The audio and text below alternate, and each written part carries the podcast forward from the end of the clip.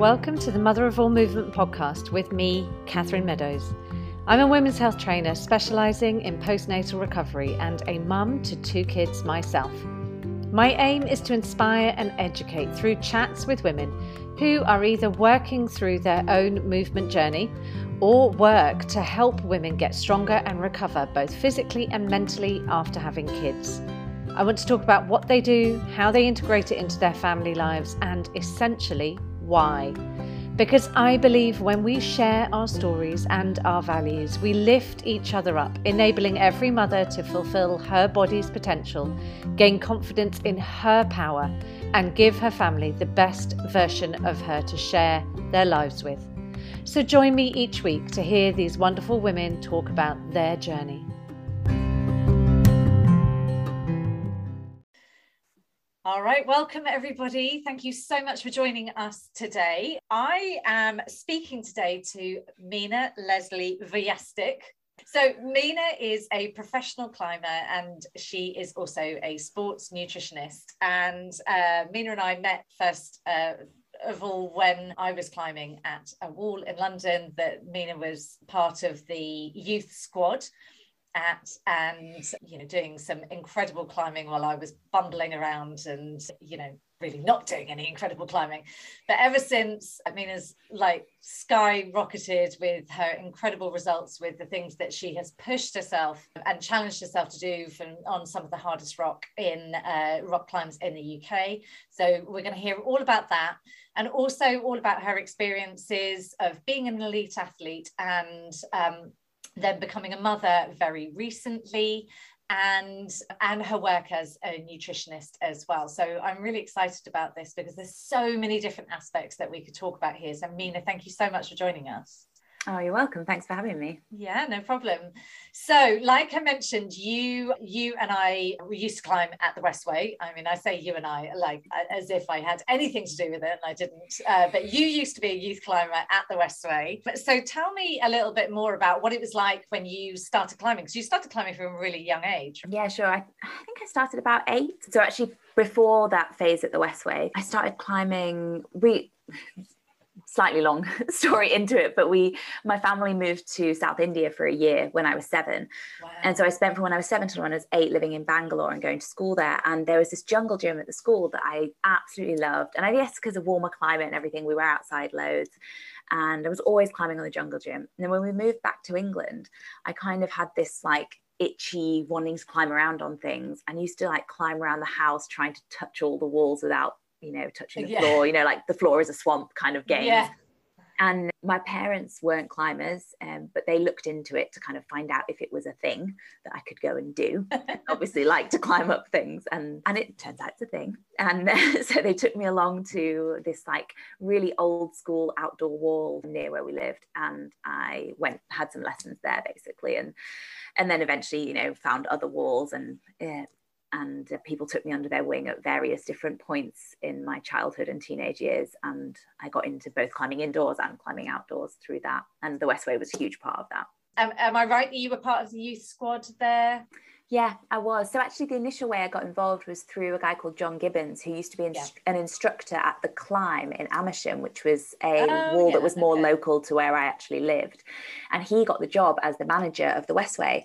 Mm-hmm. And I knew him quite well. He was one of those people that really took me under his wing when I was younger. And he actually offered me a bit of a kind of Saturday job working at the Westway. So I used to come and basically help out with the really little kids groups. Yeah. And then they started a squad and I got involved with the squad. Um, okay. But kind of as a member of the squad. Um, but I was also kind of working there on Saturdays. Amazing. Um, Perfect um, situation then for you. Yeah, it was so great. Then, um, so then you know for anybody that's the kind of listening uh, out of interest but you don't know the difference with climbing so the climbing walls that are inside that are kind of mimic what it's like to climb on a rope outside or climb without a rope with a kind of like a crash mat underneath you with holds on the wall. Or there's climbing outside which is climbing on real rock and then that depends on what type of climbing that you're doing. Uh, it could be bouldering which is without any harness without ropes and you have some protection underneath you and you're climbing up boulders, big ones, or across them or along them or whatever. Or you could be doing something called sport climbing, which is where you have a rope but you're clipping into carabiners that are on the wall or you fix them onto the wall as you go up or you'll do something called trad climbing which is where you place your own protection into the features and the little cracks and notches in the wall so that's like has an extra level of kind of complication or potentially danger as well. So uh, all of those things are graded differently. So they go from sort of easier ones that your kids could climb around on to you know the super hard stuff that very few people end up being able to do. So so mina you then eventually started climbing competitions is that right? So that's kind of like an extra whole other thing that's indoor climbing but now you're actually doing competitions yeah and i got into those quite young really i guess sometimes with youth climbers you're spending, especially if your parents aren't climbers, which mine weren't, your entry to this sport is through indoor walls, right? Mm-hmm. So then indoor walls often have like leagues or clubs or you know organized groups and often that tends to channel into kind of competitive environment or not competitive environments competitive events yeah. and kind of and things like that so yeah, I got kind of involved in local bouldering leagues. Then, you know, if you do kind of all right in one of those, you think, oh, maybe I'll enter this other thing, or someone suggests, etc., etc. And so I, there was this kind of youth series called the it was called the Bricks. Then it was it's called something else now. Oh yeah. Um, uh, can't remember what it's called now, but um, and there was you know local um, regional rounds. And then if you did well at regional rounds the top three or something would go to a national round. So i got involved in all those kinds of kids events. I'm sure there's a similar setup in other sports uh, I, I yes. wouldn't know because i've been so channeled into cl- just climbing, just. Yeah, yeah, i was one of those people that was basically rubbish at everything else. And then I found climbing was like, woohoo. I can um, do something. And you were pretty good, let's face it. So that was good. And and so then eventually you came around to the um, British bouldering squad, is that right? Oh, yeah.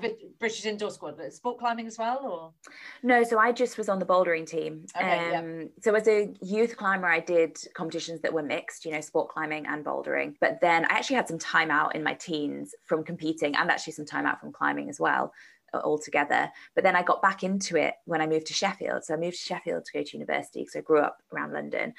And I had the first year in Sheffield actually wasn't climbing. And then I randomly just was like, I want to get back into climbing. Went down to one of the local walls and met some people. And then the summer after that, I just randomly did a competition, did the British Bouldering Championships, and and I did all right, and I got invited onto the team, and I was like, oh right, this is happening again. But then it was great. I had a, a really fun few years of competing and doing kind of events on the World Cup circuit and stuff like that, which was great. It was really fun. Okay, and and had you stopped because you just kind of had enough? It had been a lot that you'd done quite uh, soon when you were little. With the competitions, the yeah. competitions I kind oh, of stopped yeah, they were kind of two separate um, stops. I remember the competitions. I just went to a couple that I really didn't enjoy. I remember really wanting to be on the junior British team when I was a kind of a young teenager. That was like, you know, the holy grail. And um, then I remember going to a national competition in Leeds and kids on the on the British team just didn't look very happy. I think there were some tears, you know, as I'm sure there are across all sports. Sure, yeah, yeah. Um, with kids in a competitive environment, but maybe I just saw some stuff at the wrong moment and was just like, oh, that doesn't look very fun. And maybe yeah. I, I probably didn't do very well, or maybe didn't have a very good time or something. And I remember saying to my dad in the car on the way back, like, I don't know if I want to do competitions anymore. Okay. And so I stopped competing, but carried on climbing. Um, like because I'd been introduced to outdoor climbing by then as well. So I was doing kind of a bit of, of both. But then when I was a little bit older, my mum got quite unwell and then she passed away. And it was around that time I just stopped climbing altogether. Oh. I just kind of focused on finishing school and, and the rest of it. Um, yeah. Oh, yeah. that's heavy, heavy stuff to deal with all at the end of school and things as well. So yeah, yeah. She passed away when I was 17. So it was kind of rough timing when you're in, in the throes of puberty as well. Yeah. So yeah, I just took a pause from it. And but when I went to university and kind of turned a bit of a new leaf, I, I started again. Yeah. Yeah, so interesting that you chose. Was that partly intentional? I mean, Sheffield, you know, is kind of like the centre of climbing, really. Yeah. Um, uh, was that partly intentional, or was it one of those sort of unconscious, like, oh, how did that happen? I just land, managed to land myself in climbing Mecca. Well, I think I'd always had Sheffield as like, I want to go to university in Sheffield. Like it had always been there in my mind. And also, I like because of that, I'd done research into the courses that maybe I'd want to do there. And around the time I was applying for university or starting to think about that, I was still maybe climbing like a little bit because it was before my mum passed away. Um, so I think it was just like the seeds had already been sown and I just kind of like followed through on it. And they had a really, I studied physiotherapy and they had a really good physiotherapy course there. So it kind of all lined up anyway for the other reasons that I wanted to go to right. university other okay. than climbing and moving to Sheffield. Yeah. I also think I probably knew I would always get back into climbing. Like it was such a huge part of my okay. life and I loved it. And I think I probably knew that I was just a bit sad and that, you hmm. know, that would lift and, and normal, normal things would come back in. So then you started back, you got back into the sport and were doing really well. You got back onto the team again. Uh, uh, well, I wasn't on the team as a team. junior. You yeah, I got into, into the, team, team finally okay. as an adult. Yeah. Okay. and then you did some World Cups. She throws around as if that's sort of nothing. But, but so the World Cups is, you know, a series. Am I right? It's a series of events all the way through a year, and it runs every year, does it? Yeah, so you have World Cups, and then so from that you end up with an overall world ranking, but you can also kind of get, uh, say, a, a, bronze, a silver, or gold at a World Cup. You know, you can get kind of be a World Cup winner as for an, a single event, but then you can also be like an overall. Okay. Overall, certain ranked in the year, but then there's also World Championships, which are one-off events. You know, then you are world champion. Right. Um, and there's European Championships and and things like that. Okay, all right. And then and then now obviously we know that we've had the Olympics and climbing is in the yes. Olympics. So that's yeah. sort of taken it all up to the next level. Yeah. You and then at, at what point did you stop competing in the squad in the the uh, 2014 I stopped. So okay. quite a long time ago now. Yeah. All right. And why did you stop? Kind of the same thing happened as when I was a teenager. No, not quite the same thing, but I just stopped enjoying them. No, no, it wasn't so much that I saw miserable people. I became that miserable person. Okay, right. Okay. yeah, I just had. I think 2013. I had a really good season. I was climbing really well, and everything went well. And I was kind of like I wasn't doing amazing, amazing. Like I wasn't winning things or even making podium, but I was like trying to get into finals. I was like knocking on the door of being in the top okay. six, and I was ranked. I was like ranked number nine in the world after that wow. 2013 year. Okay. So I was I had a really good year and I felt like right, I want to like build on that. But I was also climbing outside a lot as well. And then 2014 season, I just kind of like came back to it and was struggling to keep up in the same way that I had the year before. So I was not doing as well as I'd like to have been doing. I was also just away a lot. Like the comps that year were really back to back. So I was traveling with Shauna, who's quite well known now because she's done the mm. Olympics and stuff. And two of us were traveling together going from one to the next. And you know it all sounds very exciting but you see a lot of like the inside of hotel rooms mm. and airport lounges. Mm. and then when you're not performing very well as well you can sometimes you know there's qualifier rounds semi-finals and then finals. You know if you say don't make make it through the qualifier round you've like flown all the way to china for example. Yeah. But you know done a massive long haul flight in the inside of a hotel room and and then compete don't do very well and you've only got a day before you're then flying to the next place. So you, you yeah. don't really get to explore the places as much as you might like. Um, and so if, if your performance isn't going well it, it can kind of not actually be that much fun. And then i think um, the other thing about you know being an athlete and my only experiences from doing it as a junior is there's that thing of, of being abroad and going to a competition somewhere and thinking, oh, how exciting, we're going to such and such. But because you're an athlete, it's like zero fun because you have to be in bed early, you have to do your training, you have to rest in between your sessions, you have to eat. Yeah you have to do all of that stuff. You can't go sightseeing and be outside no. in the sun for ages, and you can't. Yeah. and you don't want to eat anything too exciting in case no, you get sick. Just in well. case, yeah. Yeah, exactly. so you're like eating all the blandest things you can find, or bringing your own food in some cases. Right. Um, I did do a World Cup in Barcelona where we went to the beach the day before the event, and all the Brits we just got totally burnt, and it was really embarrassing because then the next day we were competing and it was really hot in the competition arena, oh. and when you're burnt already and then you're really hot, honestly, people people were like, what's wrong with the British team? They're all bright red and really struggling.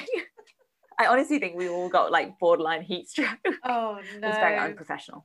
Very unprofessional, mm. yes, exactly. Yeah. And so there, so it, it's it's not as exciting as it sounds, basically. No. So, and then you were at the time you were also climbing outdoors, like you said. And so were you increasing the sort of the challenge that you were putting on yourself for the for the outdoor climbing like trying to really push your grade and things yeah i was um, kind of doing both and as with a lot of sports there's kind of seasons for things. So yeah. with competitions bouldering for example has a certain season you know from i don't know if it's the same now but it was kind of always like april through till you know july or or and june july would be the bulk of the competitions would fall in that time period of the year. So that would be like when you i would do the competitions and then over the summer i would climb outside more and into the autumn and then maybe in the winter i would train for the competition season again. Okay. So my year was kind of split between focusing on outdoors and focusing on indoors. And at the time i was bouldering a lot outdoors but i was getting back into sport climbing a lot. And i was starting to feel like i was trying to juggle three things like competitions bouldering mm. outside and sport climbing. And I, I felt like i wasn't doing them as well as i could because i was um, spreading myself a bit thin. Yeah because um, they all demand very different types of training, very different sort of mental focus as well. Yeah, definitely. And, and also the competition scene was really changing and the setting was changing. So I think when I first started competing, you could be a strong outdoor climber and you could turn up and do well in the competitions. Yeah. But they really started to change the style. Yeah. So it was really jumpy, yeah. bit more kind of parkoury almost. Mm. And you actually just had to train that stuff. So it then just took up more time, right? So you couldn't just train train for climbing and go and do all the things that you wanted to do. You had to like put special time into learning to like jump and stuff, which I am really bad at anyway. Even when I trained upside it. down, you know, I look at the look at Shauna's uh, Instagram and stuff like that, and she's sort of like swinging across here, turning upside down. You know, yeah, there's lots of, of like, that stuff, and I'm like, wow, I like I've never seen anyone do that else I mean. I, I have I've I've seen a, quite a lot of climbing, but I've never seen anybody do that outside. Maybe it is a thing. Maybe the yeah. kids are doing nowadays. I don't know, but but yeah, there's definitely like a diversion in style. Yes, and I started to feel, you know, I remember being away at some of the comps the year that I decided to stop and just wishing I, like, I think the weather was good in Sheffield in the peak, oh, and I yes. and people, everyone, my friends were out on the grit, and I was just like, ah, what am I doing? I'm in a hotel room in God knows where. Yeah, and I just started to get a bit of, uh, yeah, missing out feelings. Yes. And not wanting to be where I was so I just decided to stop. And mm. to be honest, it was the, it was such a good decision. I think sometimes when you finally get to that decision, it can feel like such a big decision, like um and and um and and um and And then as soon as I made the decision, I just felt a huge amount of relief. Yeah. And I honestly I haven't done a competition since, not a local one, no. like nothing. I haven't mm. done any competing since. Um, and you were sponsored at the time. So, how did that reflect for your sponsors? Did it make any difference to them that you weren't? No, it didn't. So, my main two sponsors for most of my kind of um, career, if you like, have been 510, which is a shoe company, and they they're very kind of split between they have competition climbers and they have outdoor climbers. So they were kind of psyched for either. I think they have had a bit more of a focus on competition climbers at times, but they weren't kind of you know they were just like oh, okay you want to do this other thing that's fine right.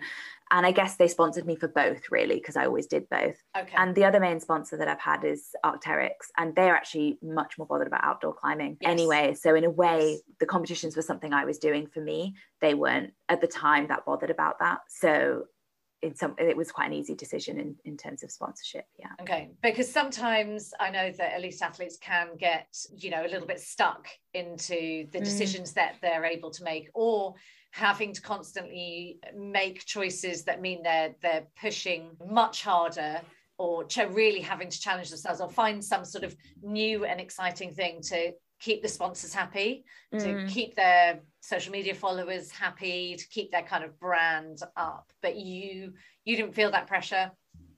Not from a competition standpoint, no. Not not to keep competing. I didn't think I need to do this for for the for companies that I work yeah. for. No, no. And I, and I felt quite lucky to be in that position because I definitely know some athletes that on the competition circuit that not necessarily had to stay there and didn't want to, but some sponsorship um, contracts are built around kind of yes. performance outcomes like that. Like I know that there are some contracts where they'll say match your prize money or something. So actually, right. how much money you earn is very incentive based, and mm-hmm. you're not only is that extra pressure to perform, but you know, should you decide you don't want to compete at all, I, something would have to shift quite dramatically in the way you work. Yeah. Um, yeah. And when you started fully committing to climbing mm. outdoors and things like that, was that the point at which you started really pushing your grade, or had you already been, you know, climbing the highest level? Like the because um, you've climbed some of the highest grades in the country for a woman, haven't you? Or for anyone, actually. Yeah, for a woman. For a woman, yeah. The the men the kind of men's top level in the UK is is just a little bit higher. Uh, Although actually no, because Emma Twyford has climbed 9A now. Right, so yeah. actually, so that so I'm not at the top any uh, anymore, but also that's oh no, Steve McClure's harder. Anyway, I digress. But sorry, now I've forgotten the question. Were you already pushing your grade, like challenging the highest Yeah, at that point? I was, but more focused on bouldering. Oh right, okay. And then and and with your bouldering, did you ever start doing sort of the the big what they call high ball problems and Mm. things like that? Okay. Yeah, Uh, and so with the high ball problems, they're just ones that are much more exposed. They're ones that you know you really could put a rope on, or they've got quite a fall that's nasty or dramatic, needs quite a lot of protection. That's right, yeah. Yeah, so a high ball doesn't need to have like a bad landing in terms of like a rocky landing or anything. It just literally means that it's high. So it could be a completely flat landing and you can pad it out, but it, Okay. it you're just you if you fall off from high up on the boulder at the top of the boulder, for example, you're just you're going to fall a long way before you hit the ground. But we have crash pads nowadays that are pretty good. We have spotting techniques. Spotting is when you're kind of helping protect a climber, so making sure they don't hit their head, helping them Yeah. to hit the pads when they land, and also you just get better at landing. Right. Um, the more you do this kind of stuff, you may you wouldn't go straight in at highballing. Um, no. but you you know as you boulder you learn to kind of fall well um, and also sometimes you know it, it's this kind of slightly different mental challenge and and you do get into a kind of mindset of a bit of a no fall zone and no fall zone is often used as like a term for you know don't fall because you'll die kind of thing Mm. and I, high balls aren't aren't like that necessarily i certainly haven't done anything where i'd think oh i'm actually going to die if i fall here i guess that would be more the realm of soloing like a complete Yeah. no fall zone Right. but you i still found that high up on some stuff there would be points where i would be like right i don't fall up here. So you know you, you just kind of get into a mindset of executing it well. And depending on the boulder problem sometimes i would have tried it on a rope first. So i maybe Okay. know what the climbing is like at the top. And so after a certain point i'm pretty committed to not falling off. And so, how do you approach uh, something like that psychologically? There's the physical confidence. So, that's part of helping you to be able to feel when you're standing at the bottom of the climb, you're like, I know that I can do it.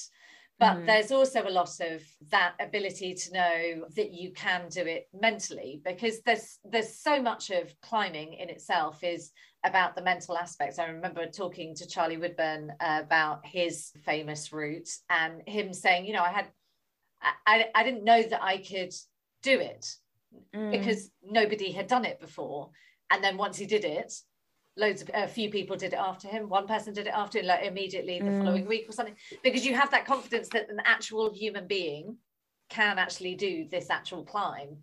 But if you're doing something that is really pushing your limits, the limits of other women who are around you, and especially because there's a a lot fewer women at the top of that Mm. climbing pyramid. There's you and Emma Twyford, Shauna and Hazel at the top, but there's very few of you. So what suits you and your body and your climbing style might not suit them. So you don't know for a hundred percent sure. So how do you set yourself up so that you're standing there able to approach that in a way like you you're not going to have the 100% surety so how, how it's a really different type of mindset Yeah, and it's different depending on what we're talking about. You know, if we're talking about high balls or whether we're talking about routes and, and boulders and stuff. So if it's just purely the physical side, say on a hard sport route or a boulder that isn't necessarily that high, to start with, it's just a case of going and trying. You know, like if something Mm. looks cool, you think, oh, that looks amazing, I'll go and try it. And I've walked away from plenty of things being like, all right, I don't think I'll ever do that because Right. maybe there's a reach that's too big or I'm just not quite strong enough for it or it doesn't suit me or for whatever reason. But you know that's part of the joy of climbing is going and kind of exploring and adventuring and, and trying stuff out. When there's stuff that's maybe so like if for example there was a high ball that fell into that category of like oh i don't know whether this will be a good thing for me i would probably potentially try it on a rope. Or or when you try something ground up you kind of go a little bit higher each time yeah and so, you know, if you get to a sticking point, you probably you just won't get any higher, right? Or if you go and try it on a rope, you get you can have a really thorough look at it and be like, okay, would I commit to this at this height? You know, we we talk about kind of lower or higher percentage moves. You know, can you can I do this move every time I try it on the rope? Or you know, will I sometimes drop this move? And you don't need to be able to do it every time you do it on the rope in order to go from the ground but you you start to get a sense i guess with the experience of where it sits within your ability and and how comfortable you feel having a go without that rope. Yeah. So it kind of yeah it kind of varies. And also unless you're doing a first ascent then someone has done this boulder or this route mm. or whatever it is before you and often multiple people. And you can kind of get a sense from seeing people on the boulder or the route as to what the needs the physical needs of it are yeah and you know there's in terms of reach and height and things like that there's plenty of small men out there that climb very strong yeah. so i often think well you know for example steve mcclure and i tech- are with the same height and have the same yes. span oh do you exactly wow. okay. yeah wow. so i always i always think well in theory you know, on paper right um, except he's you know much stronger and better climber than me. I but, just love the fact that you're like, well, if Steve can do it, then I can. Yeah. well, no, technically, if he can reach it, I can reach it. Fine. Okay. Because sometimes, okay. sometimes I think you, I've certainly had experiences where I feel like I can't reach, but I'm actually just not strong enough. Fine. Yes. And I come back to something and think, I've been back to like routes or boulders and been like, oh, I, I don't think I can reach that move because I've tried it, you know, two years ago or something. And then I'm stronger and suddenly I can reach because your body tension's better. Yeah. You know, you can pull yeah. higher or closer into the yeah. move and you think, ah, okay. Um, I'm not actually position your body exactly. And, yeah. What? Yeah. Yeah. Okay. And then you. So so are, you, you were obviously you know pushing your grade. Now I know that you tried, and and this is quite a well-known story of yours. So you don't you can go into it as, in as much detail as you want to but i know you attempted a route that was definitely on your sort of top edge of what you can do and it was quite a um, quite a journey for you. Do you want to do you want to talk about that a little bit? Because i think maybe one of the things that's interesting is, is interesting for for people to understand just from a sort of wow, I had no idea that climbers did this sort of thing or or how mm. dangerous things were or how or, or, I thought it was really I thought it was all really dangerous but your story about it is actually was just a, a strange accident but also I think what I find so interesting about your approach to the route that you tried was your way of going about it over such a long period of time and coming back and the way you sort of built your mindset around being able to do it and then slowly working it out. It, it's just such an interesting puzzle. We can talk about it. Yeah, yeah. With room uh, with uh, rain shadow, right? Yeah, yeah, rain shadow. So that's actually a, a Steve McClure route. so right. technically, I can reach, but no, I, I was trying another harder. Sorry, harder, not hard for me, not harder than rain shadow, easier than rain shadow route at Malham, which is the crag where it is in North Yorkshire. And Ben Moon at the time was trying rain shadow, which he later did. But the first season he was trying it, you know, we I belayed him sometimes, but also just watched him on it. The routes went right next to each other. I was trying a route, an 8C route called Bat Route. And so I watched him on it quite a bit. And, you know, we all chat about beta and moves and stuff. And I think I did Bat Route and he was like, oh, you should just have a little play on the crux because Rain Shadow really centers around this really hard boulder in them. Anyway, so I ended up going up and have a little having a little play and then, you know, just planted the seed and I think that year I didn't really try it much more, but the next year I, I did a bunch of training in the winter and I was like, huh, okay, maybe I'm going to try it. And it was a real step up for me in terms of difficulty. I think most of the routes that I've tried up until that point, I kind of knew I could do them. You know, I had that kind of subtle confidence that they were going to be hard for me. It was going to take a lot of work. I was maybe going to have to go away and get better but I could probably I, I kind of felt like they were within the scope of what I knew I was capable of. Whereas with Rain Shadow, I didn't really. I was a bit like, oh, I have no idea if I'll ever be able to be able to do this or then do it because there's being able to do it and then there's actually doing it as well and it was interesting because i mean to cut a long story short i tried it on and off for for quite a few years and, and i not exclusively you know i'd go on other trips and focus on other things for different parts of the year but often in the spring that was kind of when malham malham crag is like in, in really good nick or the best nick that it gets into. And so I would often focus on rain shadow in the springtime. And I can't remember where I was going with that. I've learned loads from trying it, and it was a really, really great experience. I didn't end up doing it, but I definitely got to the point where I knew I could do it, which was really cool because I didn't know that at the beginning. And even though yeah. I didn't actually do it, I definitely got to a level and it, it made me up my game And was that right? Okay, so that's so that's really interesting. So it made it so previously you'd always approach something that you thought if I train hard, I'll be able to do this. You had that kind of innate confidence in there somewhere that even though you weren't utterly convinced with all of the other ones, you were like, I reckon if I just, you know, I need to get the fingers strong and I need to get this particular move stronger, mm. or, you know, really need to work that particular type of move or sequence or something like that.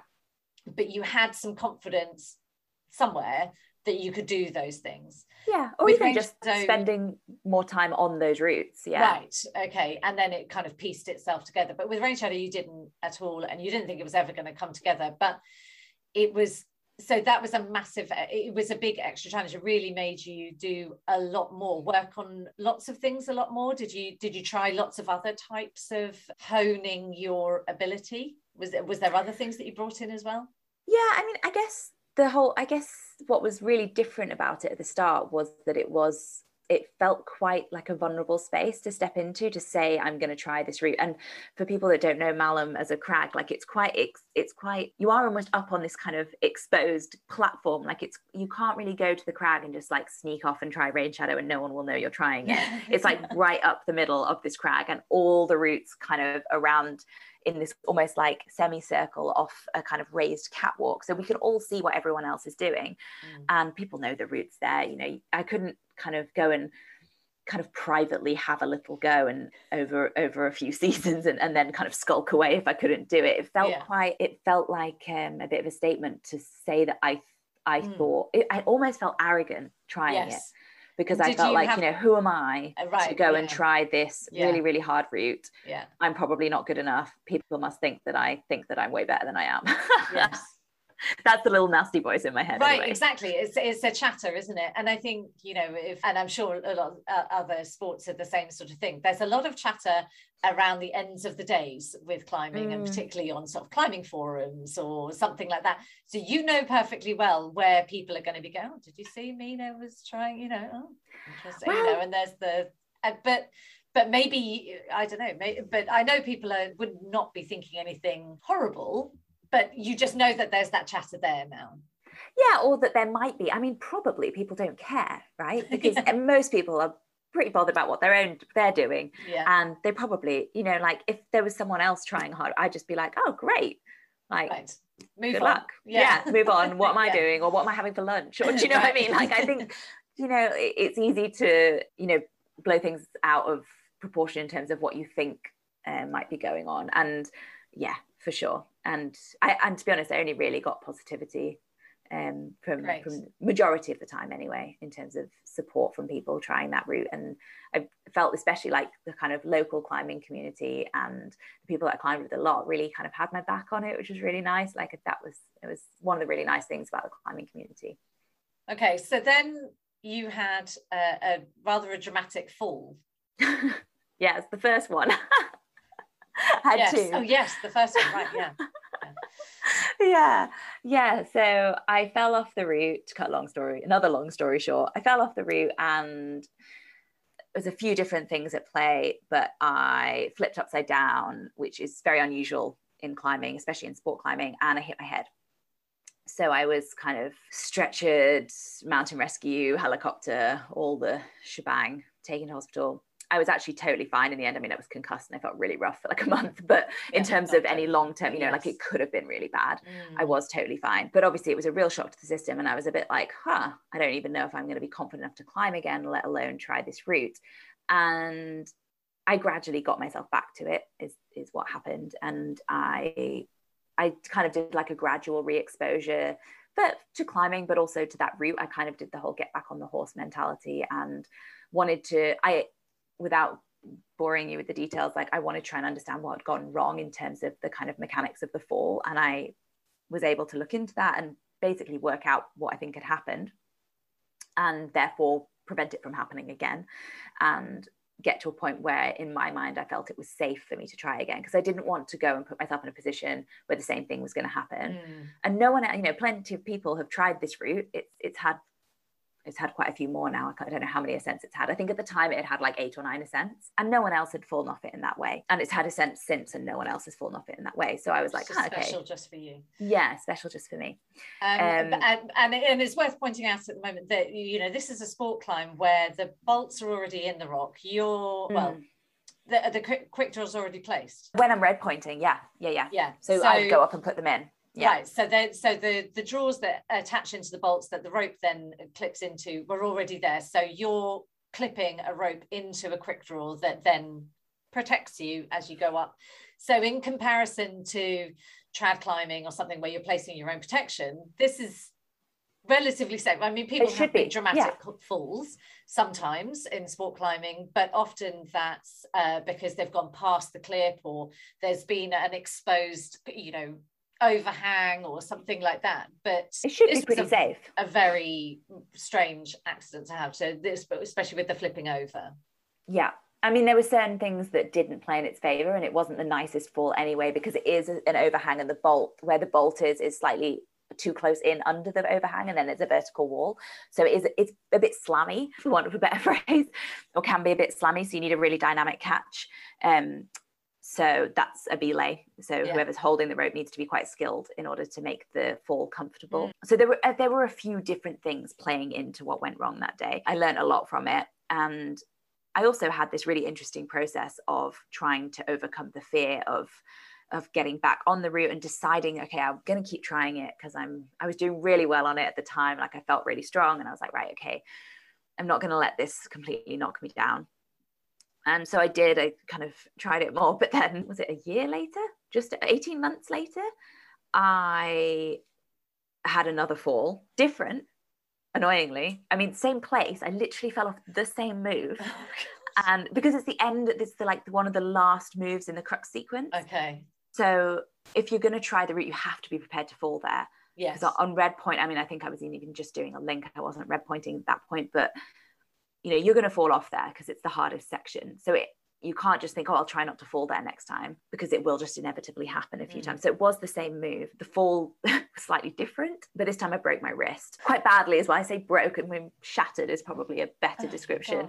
i kind of shattered because you the went of, into the wall? Yeah actually with my arm the other way. So i oh. i put it out this way uh, I didn't get to, I didn't have time to put my hand out that way. So I probably would have just broken it yeah. differently. But so it impacted there. So my palm came towards my forearm. It was horrible. And then I instinctively like straightened it and was like, and it went, and I was like, oh God. So I, yeah, anyway, I ended up back at the same hospital being like, oh, sorry, rock climber again. Hi, me again. Broken hand. Yeah. Um, luckily it was different people working. and um, they had to like, what do they call it when they have to like reset it, you know, give you lots of strong painkillers and sedatives oh, and then wiggle around the bones because it would all kind of fractured and also displaced itself. Oh, God. Um, so after that, I drew a line under it. I just said, no, I'm not. Okay. You know, I'm the only um, person to ever had an accident on it. I've had two, but also I was just, I was just like, this is ridiculous. Something in the universe is telling me to like move on. yeah. And how do you deal with that sort of uh, decision? Because presumably previously you have come across climbs, maybe boulder problems as well, that you've gone, I just I'm just going to leave it. I'm just this isn't hmm. going to happen. And it has has that been easier, or was actually rain shadow a lot easier to just go? Do you know what? No, it's a no now. In some ways, it was easier, and in some ways, it was harder because it was harder because I'd put so much time and energy into it, and I mm. loved the route. I loved trying it. I'd invested a lot, both time wise, emotionally, physically, into it, and I really wanted to see it through. And I was at the point where I knew I could do it as well. Like I was pretty sure I didn't know when I'd do it, but I was pretty sure that I that I could physically okay. do it. Yeah. And I'd already overcome the head injury thing and that fall. And I really thought I'd sorted it out. And then this happened. But in other ways, it was easy because I think when that happens twice, like I just would have felt silly carrying on, even though, yeah. you know, people have done the route since and taken that fall and not hurt themselves. Mm. I just feel like if I hurt myself on it a third time, it would just be like ridiculous. Mm. And also I broke my wrist so badly that I don't think I could do the climb anymore from a physical point of view. Right. So um, then there's you know the resetting of a, lot of fractured bones that does require yeah. loses a lot of strength. There's a lot of scarring. Loses a lot of strength. as anything else. And my wrist's just like a different shape. It's right. it's a bit you know um, show you things we're doing video. Oh, yeah. See that one is like it's just a bit funny now, and it, it's pretty functional, but it's you know you can see it's a bit Yeah. strange compared to Yeah. a normal wrist Yeah. and and a lot of the the rain shadow crux revolves around a left hand undercut so it's a very Okay. strengthy move on a left hand undercut and i think Yeah. undercuts are one of the hardest things for me to do with my wrist because it overextends so i mean maybe physically at the time i knew it would be a long road to getting back to that point physically now a few years down the line with the wrist it's still weaker my left hand's still weaker than my right hand especially with like pinch grips um, and undercuts Right. Okay. I, you know, if you brought if you brought the hardest moves of rain shadow down to the ground and said, Mina, will you ever be able to do this? I wouldn't draw. I wouldn't completely say no. I'd be like, well, maybe Yeah. if I. I mean, Yeah. I'm not in the shape for it now at all because not a baby. Yeah. But I don't think the wrist was a complete. You know, but it would have been a lot harder, and it was already really hard for me. And did you did you manage to find another climb that helped you to get some sense of that you could still get that massive challenge? Did you manage to find something else that sort of not quite replaced it, but gave you that confidence that you hadn't lost that ability to fully and utterly challenge yourself? No, not really. Not since then. Because, well, for a start, I had a broken wrist for ages. And then I rehabbed that. And I, I mean, I still really enjoyed climbing. I rehabbed that. I went to Spain for a trip and like I, I did some climbs that felt challenging, but they were, you know, in terms of number difficulty, easier than things that I've done before for sure. Okay. But, okay. but it was almost like my level dropped. So what felt challenging just had a different Yes. number attached to it. But the experience is very much the same. Yeah, yeah, Um, yeah. So I still had a great time and still really enjoyed climbing, but I haven't really tried any. I haven't tried anything as hard as Rain Shadow, or even as hard as the other hardest things that I've done Okay. since, because the wrist took a while to recover, and then, as I'm sure we'll discuss, I had a RED-S diagnosis uh, Yeah. pretty soon after the wrist. Okay. um, so you've had and then I had a baby. and then you had a baby, and then so you've had a lot to So go. I haven't climbed hard into Yeah. where I used to be with my route climbing, especially um, since I broke my wrist. Okay. So we just mentioned you then had a diagnosis of something called RED-S, which Mm. um, is used to be called the female athlete triad. You know, if we think about you as a youth climber and growing up in an elite sport where you're competing and things like that, and then being in the squad as an adult in the World Cup, did you feel under pressure whilst you were in those competition states to to be thinner or to maintain thinness or to stay small or to be light or to sort of watch you what you were eating Yeah, definitely. yeah Um, so climbing is a weight sensitive, I like to say, sport. right I don't think it's weight dependent. I think it's weight sensitive. So, it, you know, there's this whole strength to weight ratio. We have to lift our bodies and carry them up the wall. So, it would be naive of me to say, even now out the other side of RED-S, that weight isn't relevant Sure. in climbing.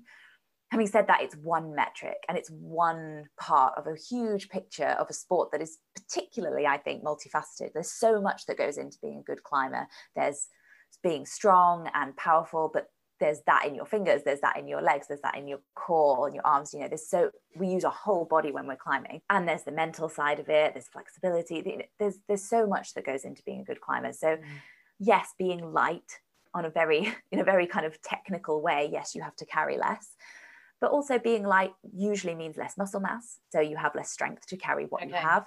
Um, maybe find it harder to be powerful. So that. It, it's a complex thing. It's not as black and white as perhaps as we might think, and I might have thought in the past as well. And I think there is Okay. a tendency in these weight sensitive sports to err on the side of caution when it comes to food, eating, any gaining of weight, whether that's muscle or fat tissue.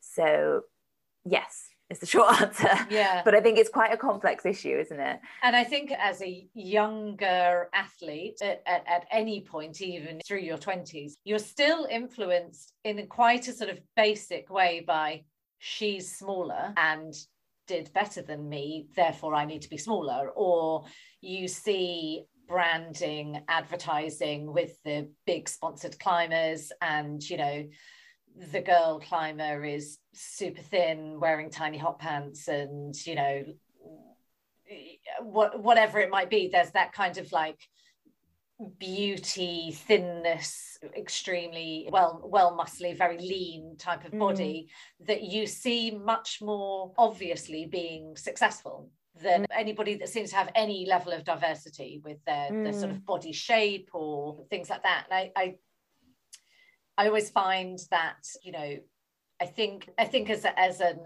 adult person, you know, going through to middle age, it's much, much easier to look at that and go, yes, but is she functional? What's she eating? What's going on in her mental state? Do we know anything else about her mm. as we're looking at these pictures of of girls advertising something? You know they're okay they're professional climbers but they're, there's still a certain look. And this happens across all all sports. So you know mm. i've spoken to surfers who have and they have the same issue in surfing where the branding from the big um, name brands for many of them the ones the pictures that get out there of the girls in a surfing in a bikini. And and you know they've got long hair and they're very lean and things mm. like that mm. and and yet there is a diversity of body shapes doing those sports all of these sports as youths i think or, or younger people i think it might be it, it might feel like it's quite a sort of she's doing better she's smaller i need to be small mm. whereas as an adult maybe we can see a little bit more depth into it and and so mm. is that like have you had a kind of in hindsight look back now that because basically what happened is you had a diagnosis at some point because you were having um, issues with uh, your menstrual cycle is that correct or yeah I,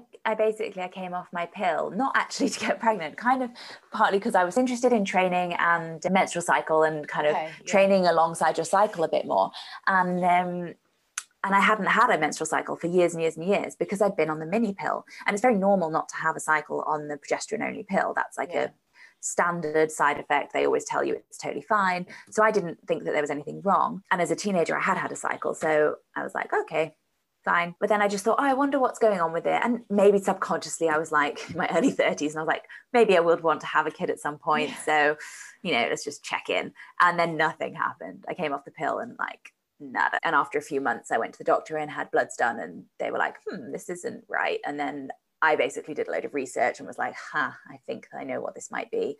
And um, I went to see a sports doctor in um, London called Dr. Nicola Keay and a, a, sports dietitian called Renee McGregor who specialise in this kind of thing. Okay. And uh, they gave me the diagnosis of RED-S, which is relative energy deficiency in sport. And it's essentially when you don't have enough energy available to do some of the basics housekeeping that your body does. Okay. And that includes producing enough hormones to have a menstrual cycle in the case of women. Okay. So um, losing your periods is can can be a sign it can be a sign of other things but it can be a sign of there just not being enough fuel going in basically and your mm-hmm. body will always prioritize the exercise so you know i might have been eating what looked like a kind of all right amount of food but for the amount i was training and doing it just wasn't enough. So my body started to down regulate some things that weren't seen as kind of necessary yeah. at that point. Yeah. Um, but obviously it's that comes with a whole host of other health risks and things. So it's obviously not a healthy space to be in. No. And, and so i guess just to go back to my question then do you think now when you look back that you can see a path where things might uh, where you might be like oh i can see where i did some things maybe wrong or or i could have done things differently or i see where things could have influenced the decisions that i made yeah definitely. And to be honest for me it was less looking at other people and thinking that i should look or be that way. It was more i had the in fact the year that I did well in competitions, that 2013 year, I also was climbing really well outside, and I think I just like happened. I think we did a trip somewhere and we did loads and loads of hiking at altitude, and oh, right. I just naturally slimmed down and was suddenly quite light, and then had this run of amazing climbing. Basically, I climbed really well, and I associated that with a certain body weight. Okay. And once that association was made, it yeah. was very hard to shift it. You know, th- that kind of thing happens naturally with sport, especially outdoor sport where you're doing lots of hiking and climbing and all that kind of stuff. But then you usually put the weight back on. That would be like the normal thing. Put the weight mm. back on. And yeah. then, you know, maybe this is your kind of your standard, but then, you know, at times you might drop a little bit yeah. naturally when you're doing more and or maybe in a performance zone or something. But what I did was I made that drop, I associated it with uh, performance, and then I fought quite hard to stay there. Okay. Um, so then, yeah, I guess I like picked up habits along the way that weren't that helpful. Just, you know, nothing super extreme. Like I've I was never like bulimic or, you know, I, I would not have classed myself as having an eating disorder. I would say I had some dysfunctional a few dysfunctional habits here and there, just a little yeah. bit avoidant around food or small yeah. portions when actually maybe I was a bit hungrier. But I'd okay. stop sooner than maybe my instincts were saying because okay. I would think that I maybe shouldn't eat too much more if I wanted to stay in the shape mm. that I was in. Mm. So it wasn't that I was skipping whole meals or doing anything really drastic. I was yeah. it was just little things here and there because I had this perceived idea that my performance was so connected to being that light. And unfortunately, I did perform really well when I was light. Yeah, so yeah. Reinforced and reinforced yes. and reinforced. It's so hard to know, you know, like looking back at that point, I, who knows? Because I was on the pill, I have no idea when my period stopped. So maybe I was perfectly healthy then, and maybe it was a few years later. Right. Okay. You know, or maybe it was a few months later. Yeah. Maybe I wouldn't have had periods for years in there, or maybe it was more recent. I just don't yeah. know, and I never will know. And I don't know how well I would have performed had I, in those moments where I was already performing well, just fueled a little bit better. Yeah, I often think, I, when I think back to when I was trying Rain Shadow, and I wasn't doing anything that dysfunctional, but I was watching what I ate a little bit uh-huh. because it did help to be light on that route. Yeah. But I wonder if I'd just eaten a little bit more, maybe I'd have done it. had a, a, few more beans in the in the exactly. arms or fingers or something. Yeah, I suppose it's really interesting to hear. There was nothing obvious. You weren't skipping whole meals. You weren't outwardly making major eating disorder type habits or, or, you weren't doing anything that would make anyone go hang on a second mina like take you aside intervention you need to no. uh, you know we really need to be careful here you were you were eating healthily and in an athlete world where a lot of people spend a lot of time going oh so what do you do to kind of fuel yourself for i think there is mm. a lot of talk about eating carefully and and watching what you do i remember i remember going to thailand and the climbers who were trying all the hard routes in thailand you know, just eating broccoli and rice. And, you know, that was it. I was like scoffing down the, not that I was there, we were just climbing because we happened to be there. But, you know, in paradise, with incredible food and they were just eating just some boiled rice with a bit of broccoli on the side yeah. and there's a huge culture of that in climbing yeah so it's difficult to pick up then isn't it so i'm kind of thinking of things like parents who might have kids who are athletes and they're thinking, what could I watch out for? Well, it I'm not sure that there's anything that's particularly obvious. And maybe yeah. it's more of uh, the way that your body responds, because maybe for some people, the amount that you're fueling is okay, or maybe it's not, you know, I don't know. What do you think about? yeah. I mean, I think any kind of over fixation on food, how much you're eating, when you're eating, oh i shouldn't eat this or i should eat that or cutting out whole food groups or you know things. I went through a phase where i like didn't really eat carbs very much because for some reason i thought that was a good idea. It's an okay. awful idea. It's an awful idea. It doesn't do you any favors. Um, no. but you know th- those kinds of things or you know suddenly signing up to you know thought processes like clean eating or you know some of these faddy things that are out there. Um so I guess looking out for things like that or, and and being overly kind of fixated on how much or when someone yeah. is eating. I used to track my food. That was something that I did, and so I used okay. to like track my calorie intake and stuff like that. Not all the time, but I had would, go through phases of doing that. Okay. And now to me, that seems, or at least the way I was doing it, like I do think sometimes for some people it can be interesting to track your intake for a short amount mm. of hmm. time mm. to get a snapshot of oh actually you know what is my average calorie intake and for some people it can be really useful to know that actually they need to be eating more you know right. um, yeah. when i've worked with people since you know you think yeah. actually i get them to track to show show them what they're actually eating because they say oh i'm tired but i eat loads and then we look at it and we go actually you don't eat in terms of calories so you know let's see if we can add some food in here so i, I don't think you know tracking for, for snapshots of data if you like is always a bad thing but i was you know look i was tracking my intake just kind of indefinitely for periods of time which i don't think was necessary and it was in with a restrictive mindset it was a to stop me having too much okay. based on what i thought was an appropriate amount for me to have okay. and i was wrong and part of this part of the complication with me was that i was never i was never actually underweight so i was i was probably quite slim for my body type and my genetics okay. and where they want to be. But for example, I never fell under the kind of BMI scale for, yeah. for class, classed yeah. as underweight. So it's very easy to categorize yourself as not having any kind of issue when when that's that's where you sit and also i think the whole being an elite athlete thing like i remember my aunt actually one year saying to me oh Mina you're you're looking very thin or very small is everything okay and I just said, "Oh yeah, yeah, it's fine." And, and I genuinely believed it at the time. I didn't. I wasn't thinking, yeah. oh, "Now I need to lie and tell her I'm okay." Yeah, yeah, I yeah. genuinely, I was deluded at the time, and I was like, "Yeah, yeah, I'm totally fine." And this is just, you know, you can put the athlete badge on it. Is, yes, yeah, yeah, And when you know you don't have pudding ever, yes. you know, you just go, "Oh, but you know, I'm training or I'm, I'm yes." moving into it's an easy thing to it's a thing to hide behind in order to, totally. to provide that excuse. Okay. And so when you got a diagnosis then presumably you had to really come to terms with quite a lot of what what that meant for what you were doing and how you needed to eat and fuel differently and train differently and things. So how was that process for you of finding all of that out?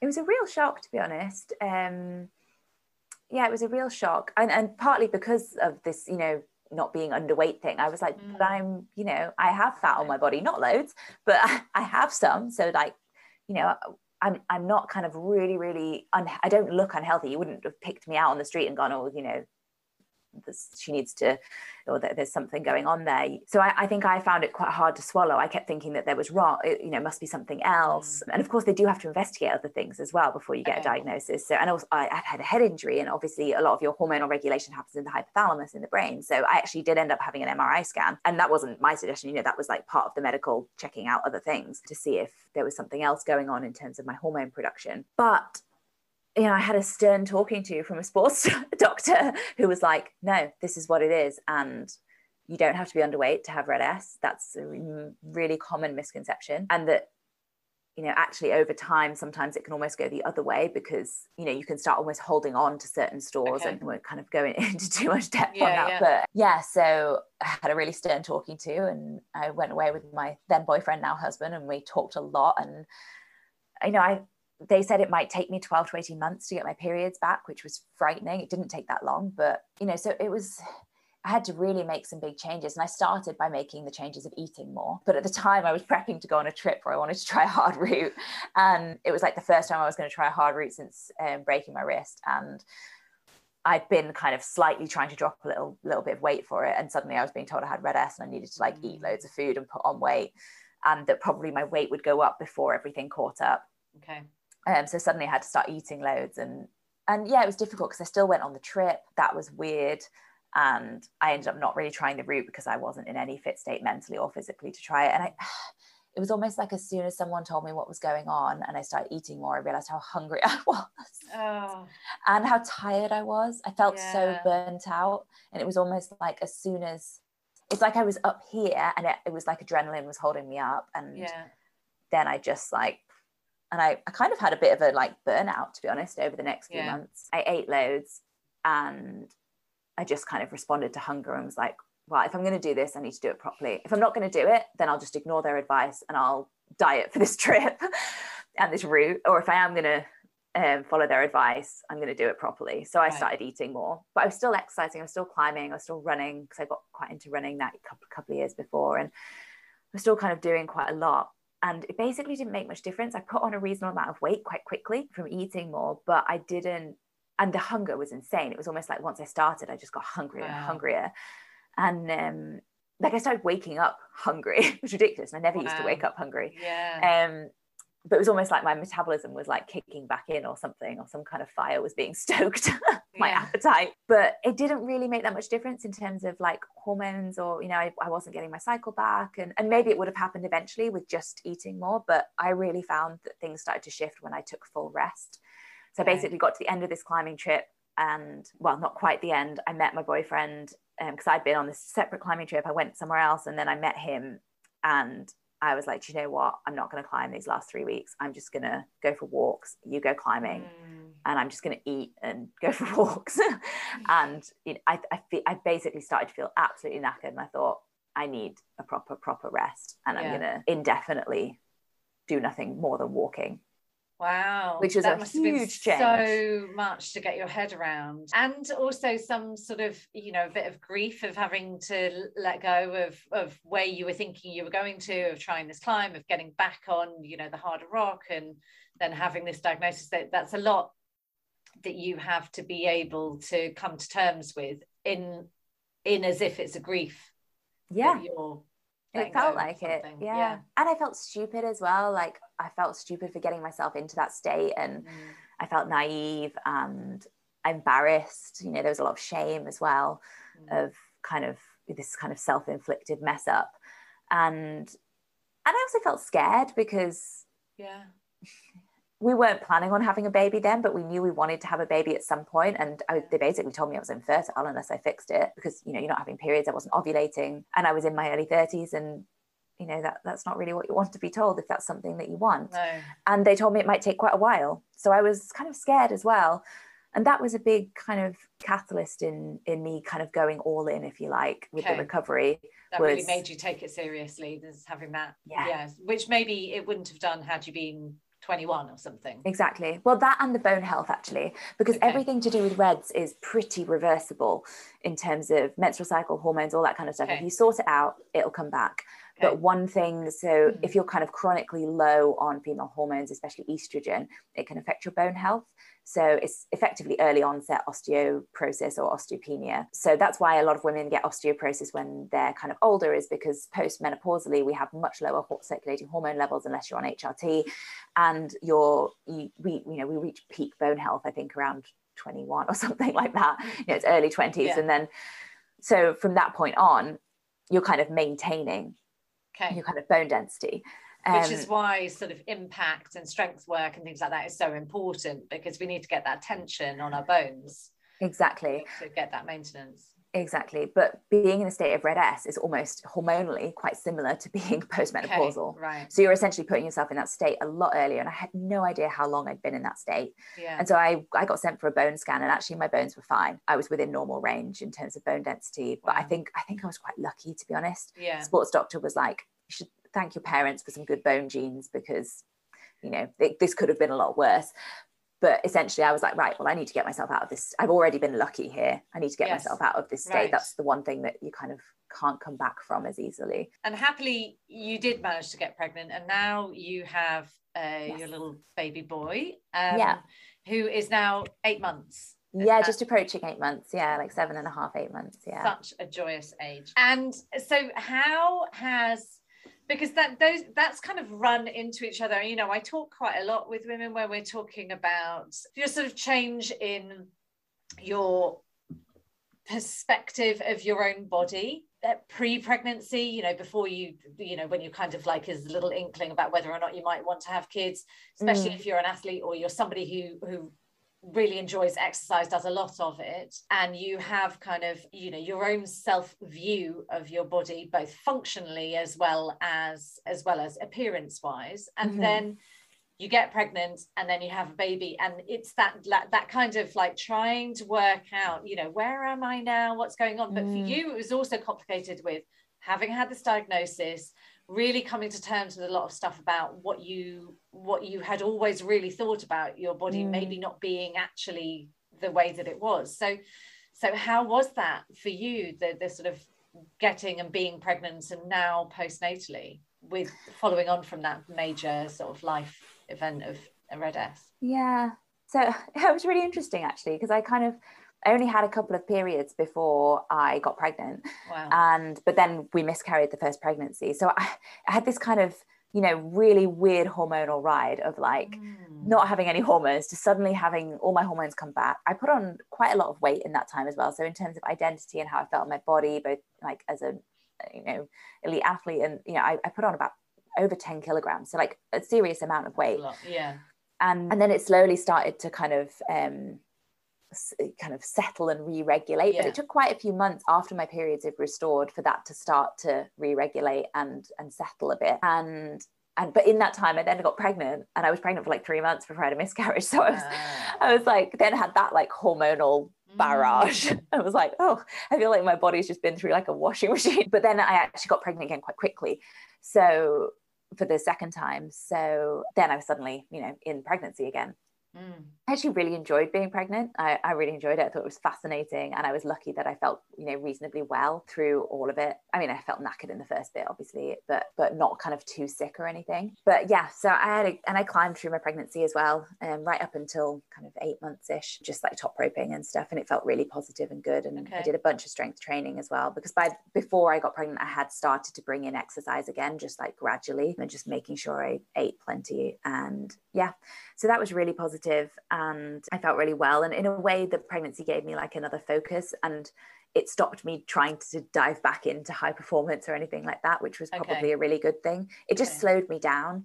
Mm. And I think my mind, my whole mindset has changed since the RED-S thing anyway. Like I'm just, I'm not as performance focused right. as I used to be. I don't think there's still a bit of a natural type A personality thing going yeah. on in there somewhere yeah. for sure. I don't think that'll ever go. And I still yeah. love climbing, but there was definitely a shift. And maybe that would have happened anyway with age. I don't know. But maybe, and maybe also there's that period once you're kids get to a certain point where they're not babies any longer. And then and then all of that resets. And your body is still in, strong mm. very functional very useful. You can still make really good gains. So what you've got to come is still really exciting. And for you it would be super interesting to to sort of be at that point maybe in five years time or something and and finding out what happens now that you've gone through so much mm. to then rebuild again this kind of very new version of Mina without being in that high performance state but still being able to highly perform but just with a completely different sort of mindset or approach or an understanding for, of what your body's capable of yeah, absolutely. And even, you know, even already, obviously the little one's still quite young, but I've been climbing again for a while now and I feel like I can try hard. And I'm not climbing at the level that I used to climb at, but I mean, I'm still climbing at a level that's hard enough to be interesting for me and enjoyable and right. engaging. Yeah. And that's, you know, really just what I want from it. So yeah and i'm amazed at because before you get pregnant or have a baby you know you have no idea you know, how your body's going to feel afterwards and no. it is yeah. a bit of a shocker in some ways but it's i've also been surprised at how positive my recovery's been to be honest it's been easy is the wrong word but it's been more straightforward should i say than i thought it was going to be and or i'm think, do you think do you think it's climbing that's helped that that your body is in a really good condition so. I think there's also just more support out there. So I was able to get more help. You know, I saw a physio and I got some help from a lady that does pregnancy PT stuff, a lady called Joy, and and also from my my friend who does some training for Lattice Climbing as well. And so I feel like there was loads of support out there. And I also feel like my body just wasn't as weak as I expected it to be. Right. There was this strength that I didn't expect to be there. And obviously not straight away, but gradually, my body knew how to be pregnant. It knew how to have a baby and it knew how to recover. And I had to not get in the way for a lot of it and then do the right things at the right time. And it's kind of, and I know that doesn't, that won't work, that um, formula isn't kind of a fix all. You know, everyone has different pregnancies and different birth experiences, and we all have our different challenges. And maybe I'm lucky that mine's been relatively straightforward. Um, I did actually end up having an emergency C section because I didn't have a, a hugely straightforward birth. But given that it, it, my recovery has also been uh, very positive, more positive than I expected it to be when I ended up having a, a section. And, and, maybe you know that expectation is because you felt like you you've been told quite a lot that some of the things that you were doing were not quite right pre just previously to or you were worried about the you know having confidence in whether or not you were going to be able to get pregnant and so mm. maybe i mean were you kind of continuously kind of like oh wow look look at me yeah. and like it's okay. I can yeah. do it. And so there was that constant kind of like, God, look, I have done it. It's all right. My body is okay. And yeah, you know, that's yeah. really reassuring that because the, the RED-S was caught at the right time, you were then able to go into your pregnancy with, you know, really good health basis foundation that maybe you yeah. wouldn't have had had it not had you just happened to get pregnant. Yeah, absolutely. And also just like a bit more trust in my body. And mm. I think I expected to feel not like me after having a baby. Okay. I expected to feel almost like for my body to feel alien or like someone else's body or like this completely new thing. I expected there to be more of a divide between pre baby and post baby. Yeah. Um, like it was going to be that. completely different. And I know for some women it is completely different, but for me it hasn't been. I still, I mean, I don't look and feel exactly the same as I did before having a baby, but I, I still feel like me, and I don't feel that that different. And growing a human and yeah. you know having a baby is like really empowering. Yeah, it's really empowering. It's amazing yeah. what our bodies do, and yeah, you know, it's just a different it's a different category. You know, sometimes you can look at climbers or climbing or any other sport for that matter and be like, wow, isn't it amazing what the body can do? Right. And pregnancy to me is just like that. Yeah, yeah. yeah it's just, you know, it's a it's a different category, but it's like, wow.